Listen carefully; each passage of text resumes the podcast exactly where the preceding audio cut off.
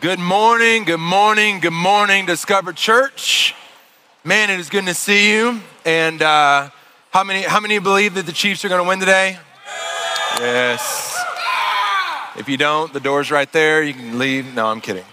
Uh, hey, is it okay if I start off with some good news this morning? Good news. Uh, back in 2020, anybody remember 2020? Yeah, yeah. It, it was a year filled of lots of things. Um, and a lot of things I will remember from 2020, but one of the things that I will remember most from 2020 is something that God led us to do. And if you were here in 2020, perhaps you remember this. You can throw this picture on the screen. We did something called Christmas for Colombia.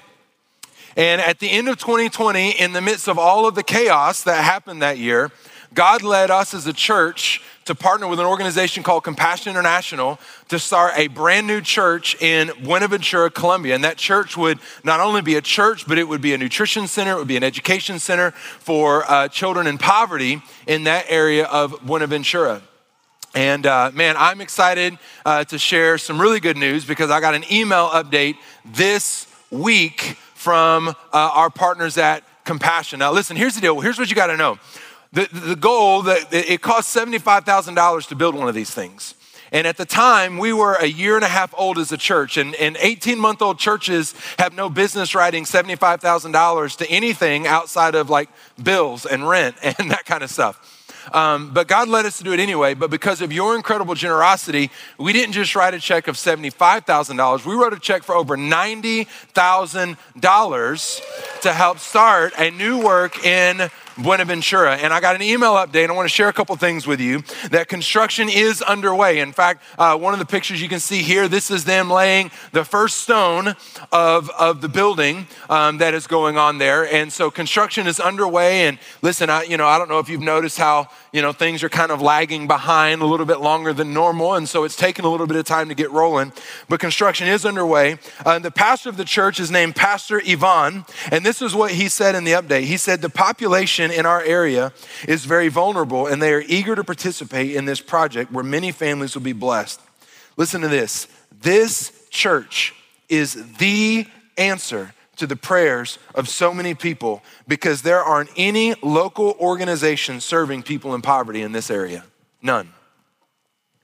And what's cool is, is that the church is already impacting people, even though the building, how many of you know church isn't just the building? The church is already at work there. They've already got 50 some odd adults connecting and engaging on a regular basis, 40 some odd ki- kids connected on a regular basis. And check this out four people have committed their life to Christ in the last few months. Man, it is, it is awesome. So when we say you don't give to Discover Church, you give through Discover Church, this is part of what we're talking about. And so we're excited about what God is doing in Buenaventura and excited to be a part of it. And we're going to be sending this, uh, this, this info out to you. So check your emails, check your text messages. We're going to be sending that info out either today or tomorrow so that you can be in the know and read some of the specific prayer requests. But I just want to know would it be okay um, if we took a moment to pray? In the update, Pastor Ivan said, We are praying for you, Discover Church. And I just wonder if it would be okay if we as Discover Church prayed for Pastor Ivan and his church. Can we do that this morning? Lord, we come to you today and we thank you so much that your church is not about a building, it's about a people. We thank you so much that your church is, is, is, is alive and it's at work and it's active, not just right here in the northland of Kansas City, but all across the globe and even in Buenaventura, Colombia. Thank you, Jesus, that you called us to be a part of this. You called us to live with generosity. You called us to live sacrificially so that people in another part of the world that we may never meet on this side of eternity can be blessed with their physical needs being cared for and to learn about the solution to their spiritual problem that maybe someday we would be able to meet them in heaven. And God, I pray that you be with this church, be with the construction process, be with them as they are at work in the community. And would you continue to use this incredible church and Pastor Ivan and his team to meet the needs of people in the community? And all God's people said, Amen. The title of our message today is Jesus Doesn't Want You to Be a Christian.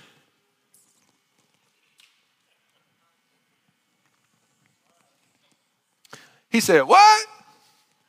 Jesus doesn't want you to be a Christian.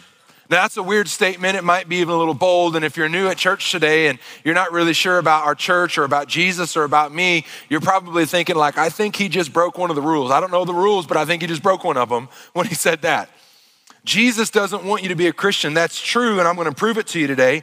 But before I do, I want to start by laying a little bit of groundwork. How many of you know that words are powerful? Right? Like sometimes, have you ever been in a situation where you said something and you thought, ooh, bring that back? Can't. Words are powerful. They cause us to, they evoke emotions and images and thoughts in our head. So I thought we could play a little word association game this morning. Is it okay if we have fun in church?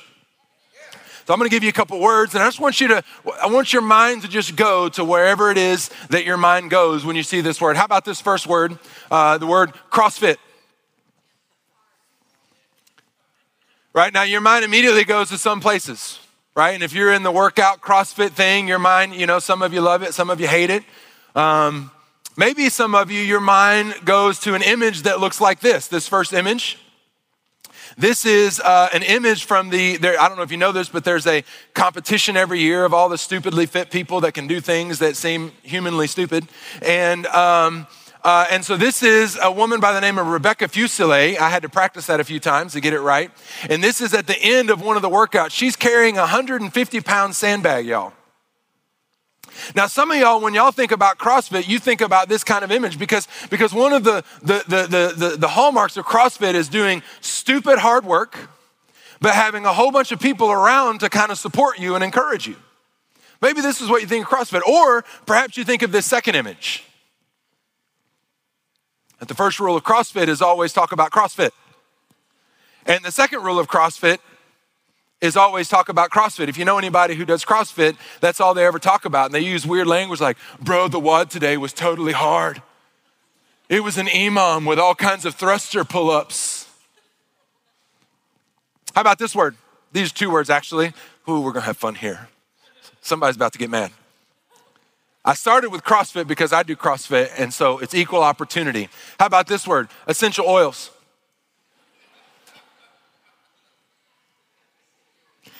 The people who are laughing are laughing for a reason. The people who aren't are upset at the people who are laughing. Perhaps when you think of essential oils, you think of this kind of an image.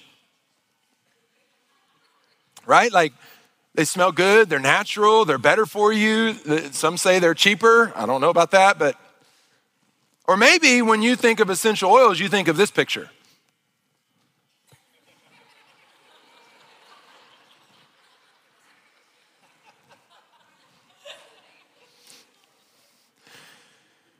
If you can't read it, that's Karen with her essential oils coming to kill the coronavirus. Let's have, let's have fun. One more. How about this one? This is going to be also fun. Uh, how about the word politics? Oh, Lord.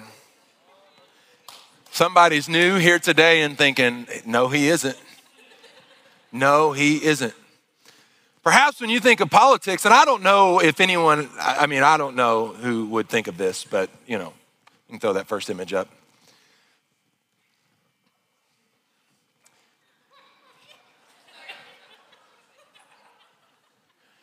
Do y'all know how many images I had to look through when I did a Google image search of bipartisanship?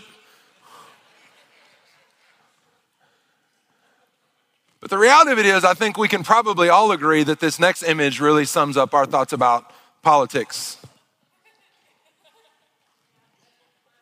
That some of you who don't get Star Wars don't understand this joke.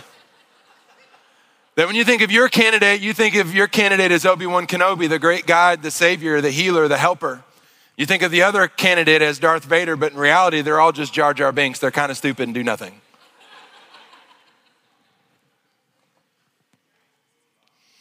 Truth is, words are powerful. They cause us to think about things.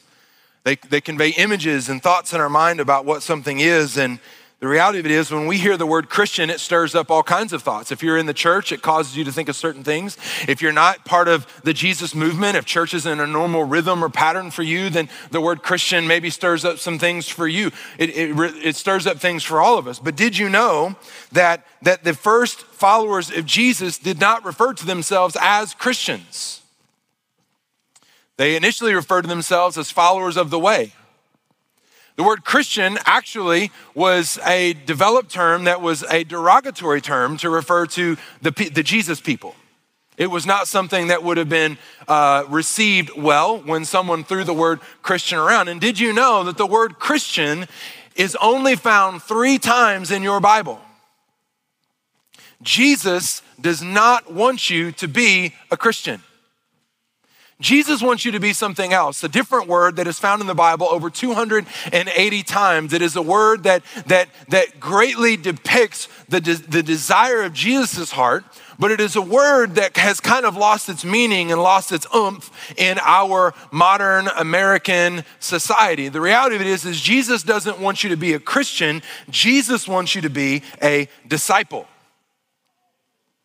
In order to help understand what this word disciple means, we're going to unpack this today. But, but because this is Jesus' heart, I want you to understand we as a church are passionate about helping people become disciples of Jesus. There's a reason why last week I introduced that we launched Starting Point, um, an intentional process that we want to walk with anybody who is new in their relationship with Jesus or, or unsure about their relationship with Jesus. Man, we would love to walk with you through the process so you can understand what it means to be a disciple of Jesus. And we had we launched it last week. We've had about a handful of people sign up already. So if you're interested in that, come talk to me, go talk to our welcome tent, and we'll help you out with it.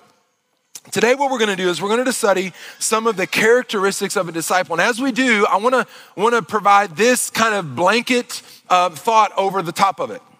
This is not a guilt you, shame you, you should feel bad if you aren't kind of message. I don't believe when I watch and read about the life of Jesus, the teachings of Jesus, shame is not part of Jesus' mechanism to get people to follow him. That's not how he does things.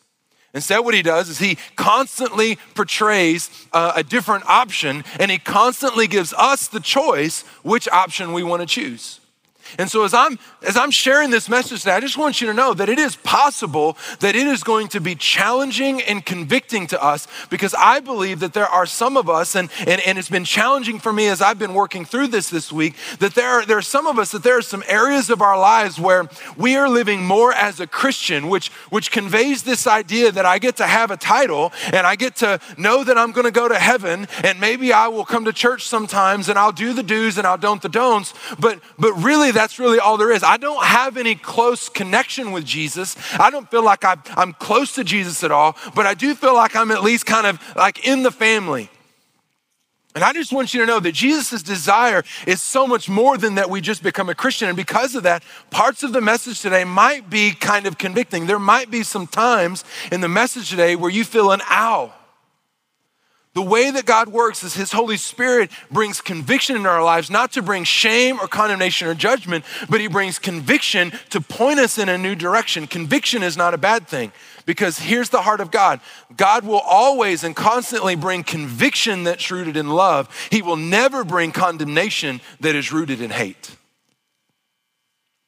So I want to unpack for you today four things that I believe that that God wants for us, that Jesus wants for us when it comes to being a disciple. The first thing is this a disciple learns from Jesus. What does this mean? It means that as a disciple, you learn from Jesus, you become his student, but you don't just become his student in the sense that you, you learn about him and you learn things of him, but, but we learn for the purpose of becoming more like him. I don't know if you know this or not, but the point of Christianity is not just so that you can be in the family or be in the club. The point of Christianity ultimately is that we become more like Jesus. We best see this in the life of Peter. Peter was one of the first people that Jesus ever called to be his disciples. And, and in order to understand how this would have affected Peter, we have to understand first century Jerusalem, first century Israel. You see, boys and girls in America today, you might grow up and you might think about being all kinds of things. Maybe you think about being a, to- a doctor or a teacher, or maybe you think about being a professional athlete or a video game designer, right? There's all kinds of things, a cop, a firefighter, I don't know, all kinds of things that we would grow up thinking about. But in first century Israel, every boy grew up dreaming about being a rabbi, dreaming about being a, a person that was prestigious, that wore these fancy clothes, that, that was in a position of high honor amongst the Jewish people. And so there was a process to become a rabbi. The first test happened when you were about 10 or 12 years old, and, and you would come and you would perform a test, that you would take this test. And the test was basically you have to recite word for word the first five books of the Bible Genesis, Exodus, Leviticus, Numbers, and Deuteronomy. At the age of 10 or 12. if you pass the test, then you got to move on to the second step. And the second step was another test that you took somewhere between 18 or 21. And if you passed that test, then basically you got into like a fantasy football draft situation where these rabbis would come and then they would pick you to be their disciple. But if you failed either of the tests, then what you did is you went back home and you became an apprentice in the family business. And when Jesus comes along, Peter in Matthew chapter 4, we know that Peter failed the test because he's not, uh, he's not in the business of being a rabbi, he's in the business of being a fisherman. And in Matthew chapter 4, we find this. It says this, and Jesus, walking by the Sea of Galilee, t- saw two brothers, Simon called Peter and Andrew his brother, casting a net into the sea, for they were fishermen. And then he said to them, Follow me, and I will make you fishers of men. They immediately left their nets and followed him. Now, listen, we might read that and go, Well, this is just awkward, right? Like you're just out casting your nets, you're fishing, and some dude walks by and says, Follow me. I will help you fish for people. And then he just turns around and leaves? You see, here's what Peter and Andrew would have recognized. Peter and Andrew would have recognized this is it. This is a second chance. This is an opportunity to, to, to try again the thing that we wanted so badly when we were boys. And so, what did they do? They left their nets, they followed him. In Luke's gospel, it says that they forsook all and followed Jesus. It literally means this word forsook means literally they turned their back on their life in order to go and follow Jesus. I'm here to tell you today that it doesn't matter who you are, it doesn't matter where you've been, it doesn't matter what you've been through. It doesn't matter what happened last night or last week. It doesn't matter how you think maybe you have messed up, screwed up, or jacked up your life. It doesn't matter the things that, that, that you have done. I'm here to tell you today that Jesus is walking by your life today saying, Listen, I want to give you a second chance. I want to give you an opportunity, a do over. I want to give you a fresh start. I want to give you a clean slate. And this is what Jesus is doing with Andrew and with Peter, and they recognize it. This is their chance to, to, to, to, have a second chance, a clean slate at, at the thing that they had hoped for and dreamed for, but they failed. But how do we do this? How do we, how do we learn from Jesus? Well, as adults, we have a tendency to make things really complicated. Jesus has a tendency to make things really simple. The way that we learn from Jesus is we simply say yes to Jesus. Anytime that God shows up in your life and speaks something over you or speaks something into your life, anytime you read God's word and you realize that there's a part of your life that doesn't match what God's word says, the way that you learn from Jesus, the way that you become like Jesus, is you simply say, okay, yes. Whatever you want, Jesus, sure. Because a disciple learns from Jesus, but that's not it. A disciple is also changed by Jesus. Can I tell you one of the things that I love most about Jesus is that he loves each and every one of us so much, he will come and meet you right where you are. You see, there's this mindset with a lot of people, and I don't really know how this happened. I don't really know how this worked. I, I have to believe at some point it, it's because the church has done a really good job of painting a really bad message about how Jesus operates. That sometimes I believe that the message that has been conveyed from the church to the world is, well, You can, you can, you can hang out and belong with us once you behave like us and you believe like us. But can I tell you, when I read the Bible, Jesus didn't have those prerequisites. Jesus actually intentionally sought out people who didn't behave like he did, who didn't believe like he did, so that he could communicate, I love you. And it's okay if you belong in my presence while you work through your beliefs and your behavior. I love that Jesus will meet us right where we are. Let me ask, where are you today? You struggling with something? You have a financial issue? You struggling with addiction in some way? You feel overcome and overwhelmed by the stuff of the world? Is your marriage on the rocks? Or are, are, are you single today and feeling great about it? Or are you single today and, and kind of upset about it? Listen, here's the deal Jesus loves us so much, he will always come right to our level and meet us right there. We don't have to get our lives cleaned up. We don't have to put our Sunday best on. We don't have to, you know, get the Visine to get the red out from the stuff that we were doing this last night. Jesus just said, Come on, I, I, love you. I just want to be with you. I want to be near you. But here's the thing that I love about Jesus as well that he loves us too much to let us stay that way. He does. Because here's what Jesus knows Jesus knows that some of those things that led you to those places were probably in response to some pain, some void, some hurt, something that happened to you. And what Jesus wants you to know today is that wherever it is that you are, whatever pain you're feeling, whatever has happened to you, Jesus wants you to know that He loves you, He cares for you, He wants to bring healing to that area, but not just healing to that area, He wants to lead you to a place where you can experience more joy, more victory, more freedom, more fulfillment and more contentment by learning and allowing Him to change you. The Bible oftentimes gets a little bit bad rap. People go, oh, it's just an ancient book, it doesn't work anymore. That's just old school stuff. Nobody believes that. Nobody does anything. Can I just tell you, that's not my, that's not my testimony of the Bible. Because when I read passages like this in John chapter 8, when Jesus says, If you abide in my word, you are my disciples indeed. And you shall know the truth, and watch this, and the truth shall make you free. Therefore, if the Son, that's Jesus, makes you free, you shall be free indeed. Listen to me.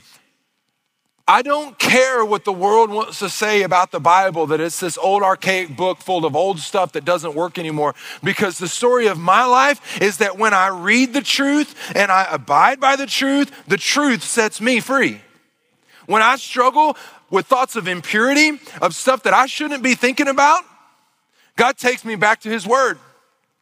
He says, listen, you need to take those thoughts captive. Not only do you need to take those thoughts captive, but Jesus said that God will not lead us into temptation, but deliver us from evil. So when my mind starts to go down a bad way and I start thinking about stuff I shouldn't be thinking about, you know what I start doing? I start saying, God, you said you would not lead me in temptation, but you would deliver me for evil. Jesus, would you deliver me from evil right now? Because my thought process is leading me down the wrong way. It's not going to be good for me. It's not going to be good for my marriage. It's not going to be good for my kids. It's not going to be good for my church if I allow that thought to work itself all the way out, it's going to lead me to a bad place. So, Jesus, I need you right now, this very moment, to deliver me from evil. Take this thought out of my mind and replace it with something better.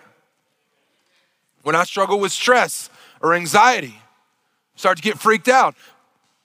I go back to God's word, and God's word says that we should dwell on whatever is true, whatever is noble, whatever is of a good report. You see, in those moments, my mind wants to dwell on the things that are negative. My mind wants to jump to conclusions. My mind wants to try to fill in blanks that somebody didn't fill in for me. And I've never been in a situation where I filled in blanks with the best of intentions. I always fill in the blanks with the worst of intentions. And so, what does God's word tells me to do? God's word says, no, no, no, no. You, as a follower of mine, as a disciple of mine, don't dwell on those things that are negative, that are a bad report, that are going to lead you down a bad direction and think the worst of people. Stop that. Instead, dwell on what is true. What do I know to be true right now? Not what I feel, what do I know is true about my spouse? What do I know is true about my family member? What do I know is true? I'm not going to jump to conclusions. And then it says, dwell on whatever is noble, right? Like, what, what are the things that are noble? What are the things that are of the best of intentions? And then it says, dwell on those things that are of a good report. What are the things like, I'm not, our world gets money and makes billions because it always leads with a bad report. You never scroll through social media and click on the link because it says, click here for awesome good news. No, it's like, click here to see awful pictures of a train wreck. Oh, I don't want to see that. Oh, my goodness. That's terrible. Share. Did you see this? The headline over our world is oh often bad news. But God leads me to freedom when I dwell on what is true, what is noble, what is a good report. Hey, anybody dealing with some financial pressure right now? I guess me and you, two of us. Listen, here's the deal. For the last several months, Jessica and I revisit our budget and we start going, ouch. But I come back to God's word, and God's word says, listen, if you will, if you will trust me with your finances, I'll take care of the rest. And several months ago, we as a church entered this new two-year thing called Never Settle, and, and, and, and God led me and Jessica to, uh, to a new place of giving that we've never been before. And I'm not saying this isn't a pat on the back. I'm just trying, is it okay if I just tell you that I'm a real person? And, I, and I'm trying to work through this the same way that you are? And go back to God's word, and God says, listen, trust me with this. And every month I look at the budget and I go, wow, it would sure be easier if we lowered that number. Listen, every month, God, you, you called us to trust you with this. So, God, that's yours first. We'll figure the rest out. Y'all, we had we have been tightening the belt so much, we had to make a new hole in the belt. But God keeps calling us to be faithful. Trust Him. When I apply God's word, it always leads me to freedom. I've never been in a situation in my life where I have applied God's word and it led me to more bondage. How does this work?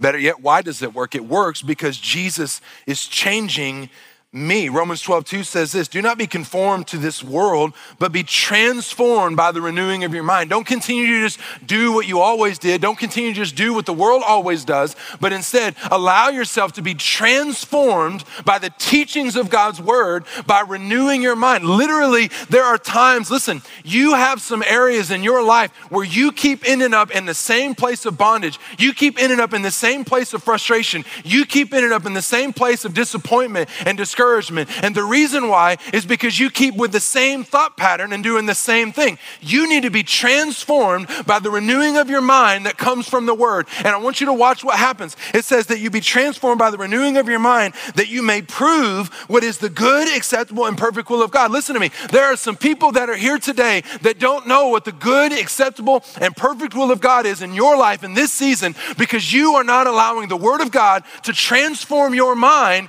to think differently. Einstein said the definition of insanity is doing the same thing and expecting different results. Jesus says, if you will come to me and allow me to change you, I will promise you different results.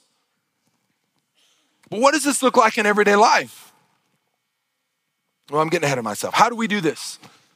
How do we get changed by Jesus as a disciple? We apply his teachings to our lives. You take what God's word says and you go, I'm gonna do that like a recipe, like a prescription, like a workout plan. I'm gonna do that. We'll see what happens.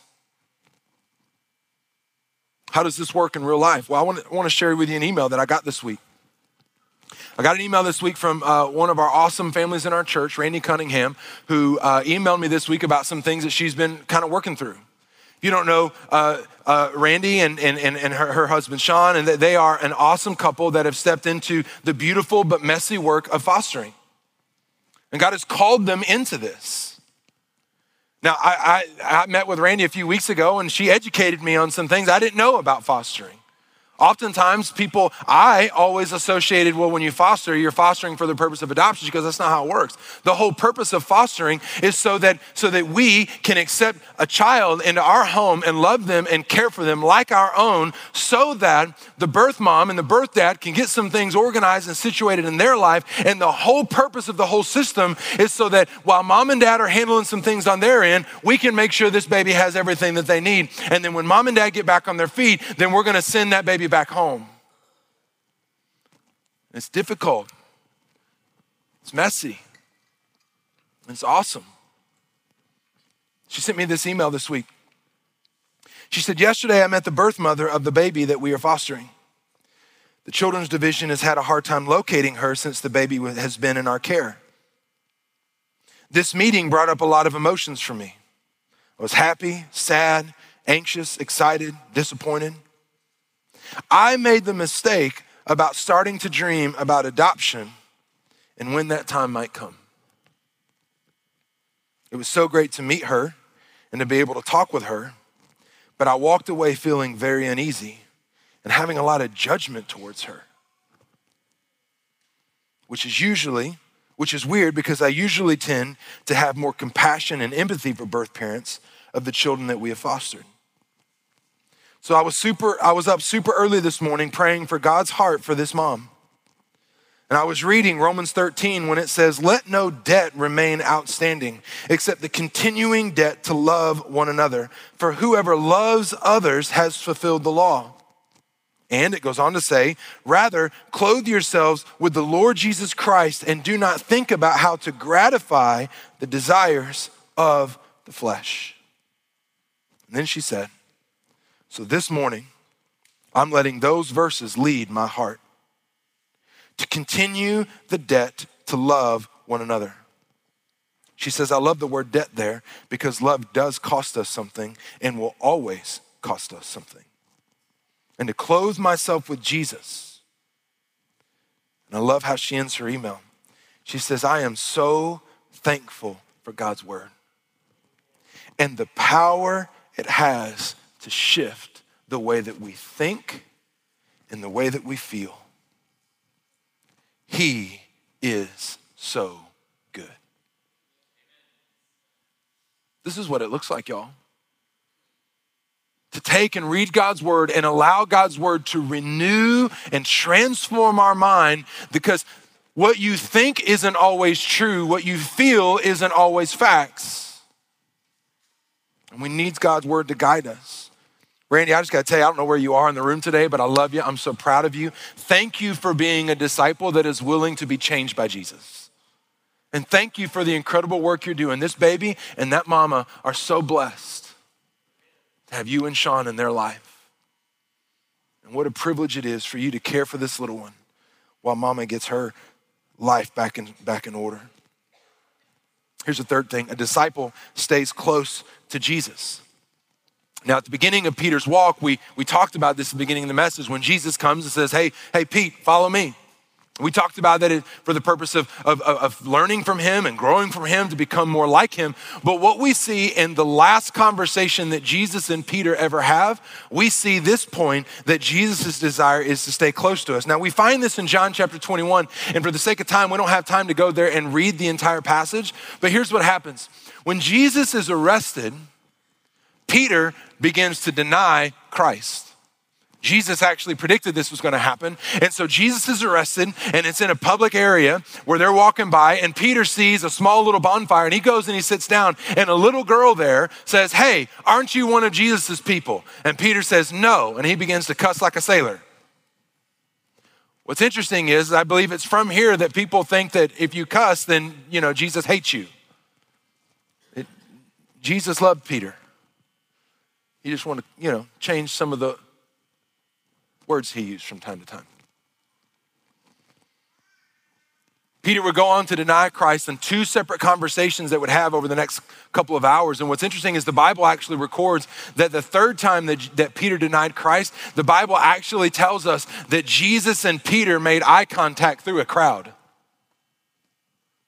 Jesus goes on to be crucified and buried, Peter goes with the rest of the disciples and hiding into this upper room. They spend the next couple of days freaked out until Sunday happens and Jesus comes back from the grave and he comes and he, he reveals himself to the disciples that are in the upper room and they're freaking out and they can't believe what they're seeing because they've never, they don't, they, you know, they don't, they're having a hard time understanding. They saw him die, they saw him go in the grave and they saw the, the Roman centurion standing guard there so that nobody could take him. But now on the third day, he's standing in the flesh in their presence. None of this makes sense. About a week later, Peter is, is now back in the boat. He's fishing with his buddies. And Jesus is on the shore of the Sea of Galilee, and they recognize that Jesus is on the shore. And what does Peter do? Peter, like, jumps out, full clothes and everything, just jumps right in, starts swimming, you know, gets to the shore and gets up there. And here's what's interesting Jesus is sitting by a small bonfire. And he's prepared breakfast for Peter. You see, Peter's been fishing all night. And Jesus and Peter begin to go in this back and forth dialogue where, where Jesus asks Peter, Peter, do you love me? And Peter says, Of course, Lord, you know that I love you. And, and Jesus asked Peter that three times. This is significant because it is, it is redeeming each of the three times that Peter denied Christ. At the end of the exchange, Jesus tells Peter, Listen, Peter, you are going to suffer many things because of me. I love Peter because I see, I don't, I'm like type A, I'm a, I'm a D on the disc.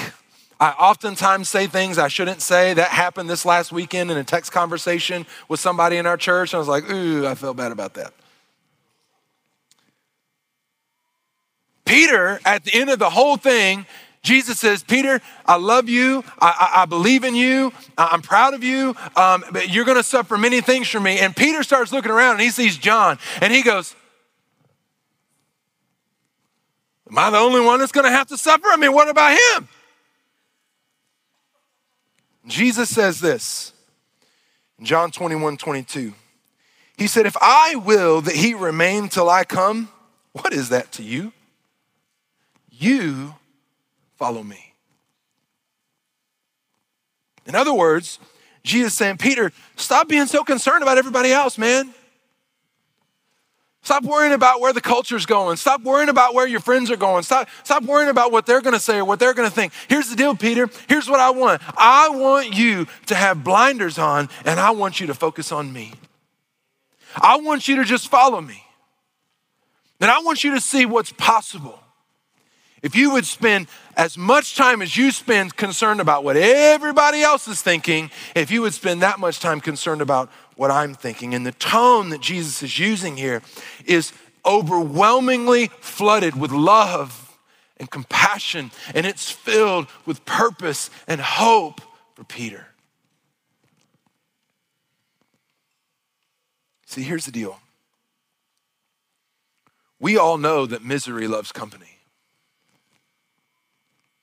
But sometimes that we forget that obedience doesn't require companionship. And our God is referred to over and over by Jesus as a loving father. Now, listen, I get it. Some of us have a hard time when we hear that because the image that comes to your mind when you hear the word father, when you hear the word dad, when you hear the word daddy,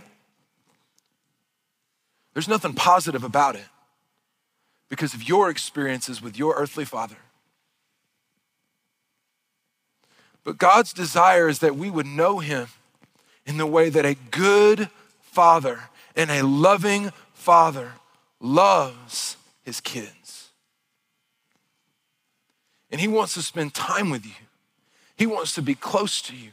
This is the heart of God. This is why God wants us, why Jesus doesn't want you to be a Christian where you can say that you're associated with his movement and go to a church and, and do some of the things and don't some of the don'ts, right? Like the reason why Jesus doesn't want you to be a Christian is because he can't be close to people who are only interested in wearing the Christian hat to get the accolades that come from it. He wants to be close with those who are willing to be his disciples who are willing to draw close to Him. Listen, I love my kids. There's nothing I want to do for my kids. But listen, sometimes I need space from my kids. Anybody, can I get an amen? There has never been a time where the God of heaven has ever wanted a break from you. There's never been a time where you've been annoying to him. There's never been a time where he's blown up at you because here we are again. Just had that conversation in my house. Haven't we talked about this a hundred times? God is a good father, and he wants to be close to you. So how do we do this? How do we how do we draw near? How do we stay close to Jesus? We have to spend time with him. The same way that you stay close in any relate, you got to invest the time in the relationship. How do we do that? Through prayer, just talking to God, through worship, through reading your Bible, and through serving others. One of my mentors, when I was uh, early on in ministry, he said, You're never more like Jesus than when you're serving others. Listen, you, you draw close to Jesus when you get your eyes off of yourself and you get your eyes on other people and you go serve them instead of self serving yourself. And lastly, we'll wrap this up. A disciple shares Jesus with others. You see, this whole series that we're in called Who's Your One is, is for the intent and the purpose of helping you and to help me understand and recognize that, that, that Jesus wants us to share with others the good news of the relationship that we have with Him. Listen, we are hard, it is hardwired in our DNA to share good news. You get a raise, you texting somebody. You go eat at a new great restaurant, you're gonna tell somebody. You go see a bad movie. Let me tell you good news. Save yourself $40 and don't go see this movie. We're hardwired to tell people good news. Jesus knows that. He wired us for that, which is the reason why the last thing the Bible records for us that Jesus said to his disciples then is found in Acts chapter 1, verse 8. He says, But you will receive power when the Holy Spirit has come upon you, and then you shall, here it is, be witnesses to me in Jerusalem and Judea and Samaria and to the end of the earth. He said, Listen, you are going to have the Holy Spirit come upon you and you are going to be given boldness. You're going to be given every single thing you need to go share me with the world around you. And every single person who has ever come into a new relationship with Jesus, the Holy Spirit of God has come and dwelled inside of you. And the same message Jesus gave to his disciples then is the same message he's given to his disciples now. And as we sang today, the same God, the same Holy Spirit he promised to them then, he has promised and given to us now. Listen, I get it. For some reason, when it comes to talking to other people about Jesus, it's hard. I, I, I get that. I feel that. It's hard for me to do it. It's easy. Like, the, like last week, I was at Hy-Vee and they had uh, pounds of ground beef for $2.99 a pound. I had to tell somebody. I got on social media and I said, hey, y'all, listen, I don't know who needs to, I don't know who this is for. But Hy-Vee on Berry's got ground beef for $2.99 a pound. Somebody better get some. I talked to the manager in the meat section. He got, I got 37 cases of this. We bought like 30 packs of that stuff. Y'all, I ain't had beef in like three months. Oh, somebody testify. We're not talking about helping somebody get a deal on something. We're not talking about giving somebody a recommendation on something. You know why it's hard to talk to people about Jesus? Because we're talking about the only thing that guarantees to change somebody's life. We're talking about the only thing that has a 100% record of changing someone's life, of healing relationships, of restoring things that are broken, of breaking people out of the bonds of addiction. And the devil of hell knows the power and the potential when somebody calls on the name of Jesus, and he does everything he can to shut our mouths by convincing us we're not qualified. But I just want to tell you today if you have a relationship with Jesus, the Holy Spirit is inside of you, that's the only qualification you need. And so, over the next several weeks, we're going to spend some time unpacking, not, not in a you ought to or you should or what's the matter with you if you aren't. That's not the heart of God. We are going to spend the next several weeks unpacking what does it look like for us to get serious and to get real and to take advantage of the opportunities to share Jesus with somebody else, somebody that is close to me but far from Him. How do we do this? Well, we're going to talk a lot in the next couple weeks about it, but I want to start today by asking this question and for you to answer it Who's your one? Who's the person that's close to you but far from God that you would love it? It would bless you. It would, it would have a profound impact on your life if that person came to faith in Jesus. You see, here's what happens the devil does such a good job of getting us to look at all of the big picture problems that we miss the small picture opportunities. What's our vision as a church? Our vision as a church is to see our city changed by Jesus. How? One life at a time. Listen to me. One life at a time is enough. And so I'm just asking the question. I believe God would have me ask you this question as we begin this journey over the next several weeks Who's your one? And then I'm going to ask you to do this I'm going to ask you to pray. You see, so oftentimes we, we, we, we get about the business of doing things and we, we immediately just get to work. But can I tell you, I believe that sometimes our work is anemic is because our prayer is absent. And if we would spend more time investing in prayer, it would sharpen the spiritual axe to be able to cut down the tree better. That's the reason why we're giving you this. This is a 30 day prayer journal. Please don't walk out of here without this. Because what it's gonna ask you to do is it's gonna ask you, who's your one? And then one day at a time, you're going to be drawn to different verses of scripture. You're going to be encouraged with some, some thoughts and some ideas, and for you to insert the name of the person that you were praying for. Because here's the deal God's great plan for salvation to the world is us. Let me be really clear. God's great plan of salvation to the world is not a church organization.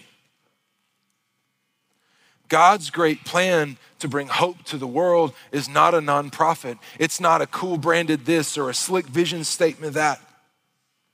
God's great plan to bring hope to the world doesn't require you to have an exorbitant amount of resources. Let me make it personal. God's great plan for your one is you.